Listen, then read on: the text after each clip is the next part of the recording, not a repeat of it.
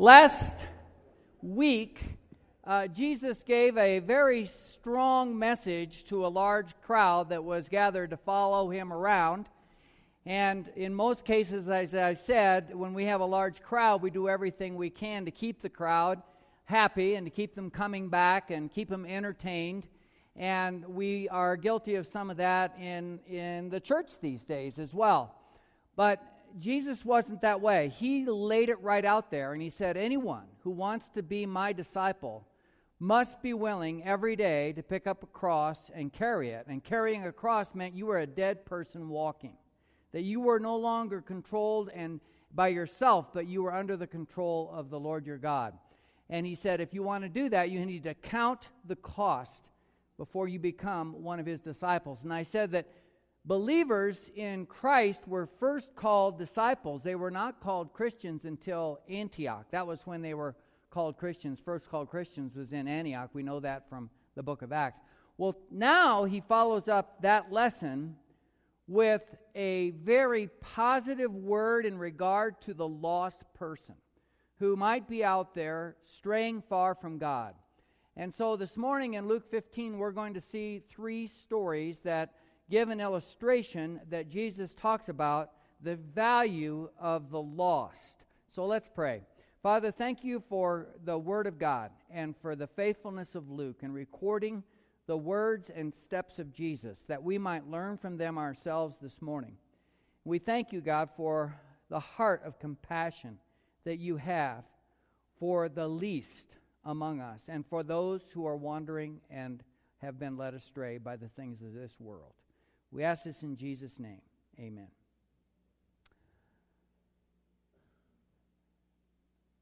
Now, we, we had a dog named Missy that we got when we first came here to uh, Gunnison. And Missy was a prodigal dog. Um, Missy frequently ran off. And there were so many times that I would get so upset when we get her back and I just say to the kids at that time they were living with, uh, at our home, we got to get rid of this dog. And of course, they'd break into tears and they'd just cry, oh, no, no, no, we love Missy. We've got to have Missy. And then off Missy would go again, and Missy got familiar with the Catholic Church, the Baptist Church, the community church, the, um, uh, the bars all over town, uh, the wet grocer where they gave out treats, and uh, and you'd think, well, what was wrong with you guys that you couldn't keep Missy at home? Well, I'll tell you, if you've ever tried to keep a wayward dog home, it's like trying to keep someone who's just tromping at the bit to leave. It, you just can't do it. It was just, it, she would slither off, sneak off, look for ways. Even at 13 years plus, when she could barely walk, we got a call from a neighbor and said, Your old dog is walking up the street headed towards Main Street. And uh, it's just the way it was. Well, now we're taking care of our son Josh's dog named Rocky, and Rocky's a dog that stays home, and it's amazing to have a dog that stays home. Except, Linda had Rocky in the car with her this past weekend, and she's at a stoplight, and Rocky jumps right out the window. And so what does she do? Of course, she gets out of the car. She scrambles around. She's she's trying to get the dog back in the car. There's a car behind her. She said they were very patient because it ran through the green light and back to the red light before Rocky was back in the car.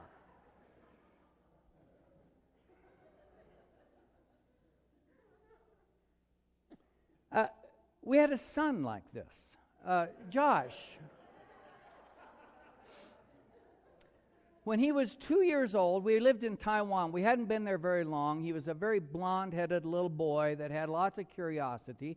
We were in the flower market, and Taiwan has the second most densely populated group of people on the planet. And so everywhere you went, it was just throngs of people all surrounded and gathered in together. We went by a bunch of birds in cages, and we were walking along, and Josh was going, Birdies, birdies we were trying to buy a Christmas tree. It was just going to be a little fern thing at the market. And next thing you know, Josh is missing. and we're frantic at that point, looking for him, trying to find him, you know. And of course, we stand out in this throng of Chinese people. And so we had limited language at that point, but we were asking, we were running around, we were saying, you know, have you, you know, we described a little boy. Of course, he stood out, and, and, and the Chinese folks were great because they kept saying, that way with their fingers. So we were frantic. We kept looking, looking. He was going in the opposite direction of the birds, but that's what his objective was in mind was to go after birds. Now, um, all of you at one time or another have probably lost something of value to you and we're frantically looking for it. And when it comes to kids, uh, you know, if anybody out there would say, Oh, we've never lost a kid, let me tell you, you don't have any kids. because I can guarantee you at some point along the line, you've lost a kid. And it wasn't like, oh, that's okay, we still have three more at home. You're going to go looking for that kid. It doesn't matter. So, in this story that Jesus tells us today, he starts with a story about sheep. And there's a shepherd that has a hundred sheep in the flock. And one lamb has wandered off from the flock, and the shepherd leaves the 99 to go find the one that has strayed away. And then he tells a story about a woman who, no doubt, in my mind, is a widow who has very little money but she has 10 silver coins. Each one represented uh, probably, you know, uh, you know, a significant amount of money to her, and she couldn't find that one coin. It was lost. It had dropped in her house somewhere, so she gets a light. She tells her neighbors. She has everybody uh, worried and wondering where is that lost coin. She finds that lost, she finds the lost coin. She picks it. I found my lost coin. Everybody's rejoicing and everybody is excited and ecstatic and really happy. And so there you have, you know, you have a flock of sheep. You have 10 coins with a woman who has lost a, a, a coin. And then he moves on to the story of the prodigal son in his telling of this wonderful, wonderful story. And so this morning, uh, probably a, a, a, most of what we'll do, and I'm going to read this from the message today. I'm going to read the stories of, it's, it's in Luke 15 if you would like to look on in your Bible. Uh, Jesus is telling these stories to a group of Pharisees and religious scholars and people who were not all that pleased with him and were always criticizing him for hanging around with tax collectors and sinners. And, and have you ever discovered, I mean, it doesn't matter. Everyone's a sinner. Whether you're a high class sinner or a low class sinner, everybody's a sinner. Is that right? I mean, we are. Doesn't really matter. By the time a lot of men and women of doubtful reputation were hanging around Jesus listening intently, the Pharisees and religious scholars were not pleased, not at all. They growled. He takes in sinners and eats meals with them, treating like, like them like old friends. Their grumbling triggered this story. Suppose one of you had a hundred sheep and lost one. Wouldn't you leave the 99 in the wilderness and go after the lost one until you found it? And when found, you can be sure you would put it across your shoulders, rejoicing. And when you got home, call in your friends and neighbors and say, Celebrate with me. I have found my lost sheep. Count on it. There's more joy in heaven over one sinner's rescued life than over 99 good people in no need of rescue. Or imagine a woman who has 10 coins and loses one. Won't she light a lamp and scour the house, looking in every nook and cranny until she finds it? And when she finds it, you can be sure she'll call her friends and neighbors. Celebrate with me. I found my lost coin. Count on it. That's the kind of party God's angels throw every time one lost soul turns to God. Then he said, There was once a man who had two sons. The younger said to his father, Father, I want right now what's coming to me. So the father divided the property between them. It wasn't long before the younger son packed his bags and left for a distant country. There, undisciplined and dis- dissipated, he wasted everything he had. After he had gone through all his money, there was a bad famine all through that country, and he began to hurt. He signed on with a citizen there who assigned him to his fields to slop the pigs. He was so hungry he would have eaten the corn cobs in the pig slop, but no one would give him any. That brought him to his senses, and he said, All those farm hands working for my father sit down to three meals a day, and here I am starving to death. I'm going back to my father. I'll say to him, Father, I've sinned against God. I've sinned before you. I don't deserve to be called your son. Take me on as a hired hand.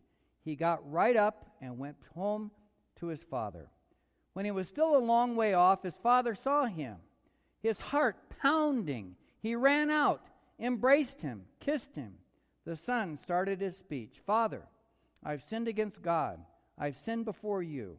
I don't deserve to be called your son ever again. But the father wasn't listening. He was calling to the servants Quick, bring a clean set of clothes and dressing. Put the family ring on his finger and sandals on his feet. Then get a grain fed heifer and roast it. We're going to feast. We're going to have a wonderful time. My son is here, given up for dead and now alive, given up for lost and now found. And they began to have a wonderful time. All this time, his older son was out in the field. When the day's work was done and he came in, as he approached the house, he heard the music and the dancing. Calling over one of the houseboys, he asked what was going on. He told him, Your brother has come home. Your father has ordered a feast, barbecued beef, because he has him home, safe and sound. The older brother stalked off in an angry sulk and refused to join in. His father came out and tried to talk to him, but he wouldn't listen. The son said, Look, how many years I've stayed here serving you, never giving you one moment of grief, but have you ever thrown a party for me and my friends? Then this son of yours, who has thrown away your money on whores, shows up and you go all out with a feast. His father said, Son, you don't understand. You're with me all the time, and everything that is mine is yours. But this is a wonderful time, and we had to celebrate. This brother of yours was dead, and he's alive. He was lost, and he's found. Every time Jesus tells a parable, we can see representations of the individuals that he's talking about. Of course, the shepherd, Jesus said, I'm the good shepherd. The sheep, in Isaiah, it says, We all like sheep have gone astray, every one to his own way, straight off, straight away. In the case of the woman, God is like that woman who is looking for that lost coin because God cares so much about those who are lost. And then Jesus tells this story about the rebellious son and the faithful one, and, and the father represented there. And I think about that with each one of us. If it's true that all of us, like sheep, have gone astray at one time or another, perhaps in your life, you personally, this is me as well, we were all straying sheep. And it wasn't so much that we found God, it was that He found us. And didn't you recognize once you turned your life over to Him that He had been there all along in your life and in your pathway and caring for you? You just didn't see it, you just didn't know it. He is the one who is looking for those who are lost. He is the one who has the heart of a compassionate father seeking each and every one. The scripture says that God loves everyone and he's unwilling that any should perish, but that all should come to repentance. All of us, in some form or fashion, have had the, the spirit of rebellion in us because that's what it says about us as human beings. We have a spirit of rebellion in us that wants to turn against God. It goes back to the Garden of Eden with Adam and Eve. There's a spirit of rebellion in us that, that needs to be uh, addressed in each of our hearts and each of our spirits that we want to go our own way and do our own thing. Well, this son was one of those that you could not hold back. You, you might think, well, why did the father go ahead and give the inheritance to this, this child who had been so rebellious? And the rebellious spirit is someone who's innovated and so forth, but no doubt already had shown uh, indications of being, being fairly lazy, being disobedient, uh, being a, a, person who was unreliable, who would go off and do something else once you asked him to do something, and now he's coming and asking for his share of the inheritance, and the father gives it to him. Knowing full well, I'm sure, that this boy would not stick around because you know what? You can't hold rebellion back, and God doesn't do that with us either. He lets us go. If we're determined to run away from Him, from His family, from His flock, from a relationship with Him, He will let us go until we can discover for ourselves what it's like to really be out there without Him. And this boy did that very thing. He went to a distant land, and here now, after having lost everything, squandered all of his money, finds himself a Jewish boy taking care of pigs. That's how far he had fallen. But we also see in this boy the same nature of rebellion that people have that are determined to go their own way, a stubborn will that's hard to be broken inside of an individual. And it wasn't until it went all the way to the point where he was laying in a pigsty, wanting to eat the pig's food, that it says in the scripture he finally came to his senses. Well, that took a lot. I mean, you'd think that he would start coming to his senses when he suffered the consequences of starting to spend his money and all the things that he did and realized that his people that were around him were not really friends, that they were just around him for his money. And once the money was gone, you would think maybe when the money was gone, he would consider and come to his senses. But no, still had that will inside of him. Maybe at this point he was afraid to go home. Maybe at this point he was thinking, what is my father going to say? What's my dad going to say? Boy, I'll tell you what, I know that some of the things that my kids have had to tell me, I know in their mind before they said something to me about it. They had to tell me, but I know in their mind is, oh man, what's he going to say? what's he going to do? But we have a stubborn will in us that until we're completely broken down for some, till we come to the very end of our resources, the very end of our pathway, that we finally come to our senses, and all of a sudden we have this awakening, like this young man did. I've sinned against heaven, and I've sinned against you and my Father. And it's better for me to go home no matter what the consequences are. I will go home and even be a servant in my own Father's house because at least his servants are treated better than my life is right now. So he came home. In the meantime, then the father, who has great compassion, I'm sure, and had this son who he truly believed was dead all of a sudden sees him. And and and this have you ever seen an old guy running?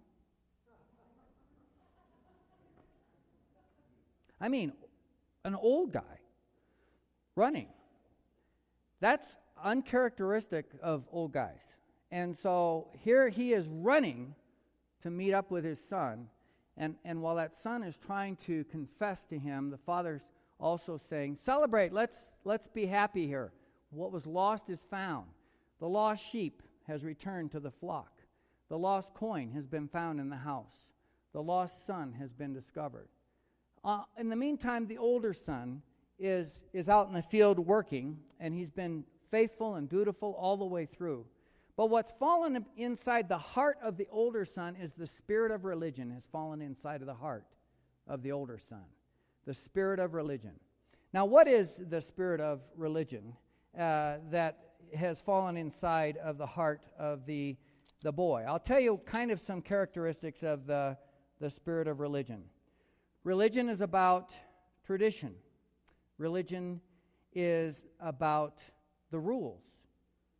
Religion is about being very conservative and, and, and, and being moral, and that's not all bad, but religion is about being obedient, and is, religion is about working hard. Religion is about invisible sin. Rebellion, that was out there. The, young, the younger son, his sin was out there for all to see. It was very obvious. But religious people sometimes harbor things in their heart uh, they, they take a self righteous attitude. They start thinking that they're better than others. They start thinking about what they're owed in life. And what was he really laboring for? He was laboring to get his inheritance from his father. So he was using the father too, but just in a different way. And his heart is revealed when this situation occurs. So here we are left with this whole notion of what we mean to God and how He feels about us. and who, how he feels particularly about the lost person who's out there wandering far from him. There are a lot of scenarios, but as a pastor, a lot of times I'll see people who wander off from the church family and they, they separate themselves, they distance themselves from a community of people. They are at risk because now they are out in a wilderness place. And that's a good place where they can be in trouble, where they can be finding trouble as well as trouble finding them. So I worry about people that wander off from the flock. We also have people, though, that are completely lost and are just out there.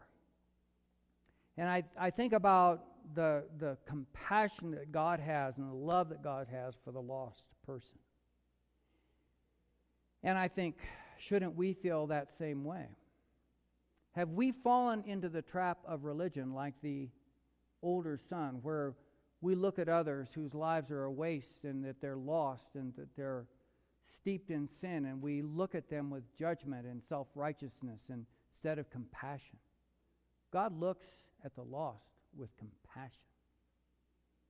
And he desires to see them come home to him. And we can be his instruments of love and compassion and mercy to those who are out there wandering, straying far from God right now in their lives. We should pray for them. We should have a heart of love for them. We should be ready to welcome them home with celebration, just as this father welcomed home this lost son of his own. So there are a lot of lessons here in these stories that Jesus tells. And the crowd that he was speaking to is probably not that much different than the crowd that's gathered here today. Some of you are sitting here pretty lost this morning. You find yourselves here in this crowd, in this congregation, but inwardly you know that you have strayed far from God. My message to you today is that He loves you and He has compassion for you and He wants you to come home. And He'll do it with rejoicing. No matter where you've been, no matter what you've done, no matter how long you've been gone, He's waiting with love and compassion and open arms to receive you. You may have wandered off from church, wandered off from the family, got your feelings hurt, whatever the reason was. And he's out there and he's seeking you. He's looking for you. He's calling you home. He wants you back. Because we only thrive within the context of a community and of a family. That's where we thrive best.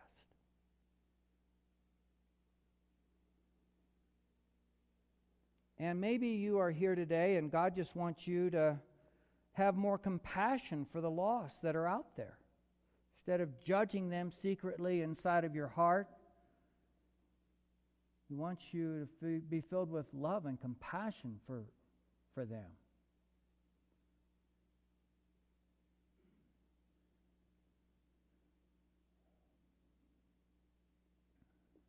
Let's pray.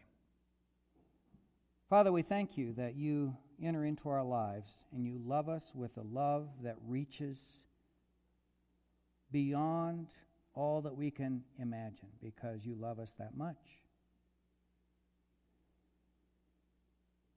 you literally sent your son to die on a cross for us that we might be returned to you in reconciled relationship.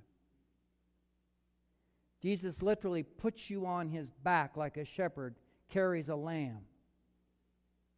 And that's what he did for you on the cross to bring you home. If you're out there somewhere today, if you're sitting in this place and you're a lost sheep, come home to him.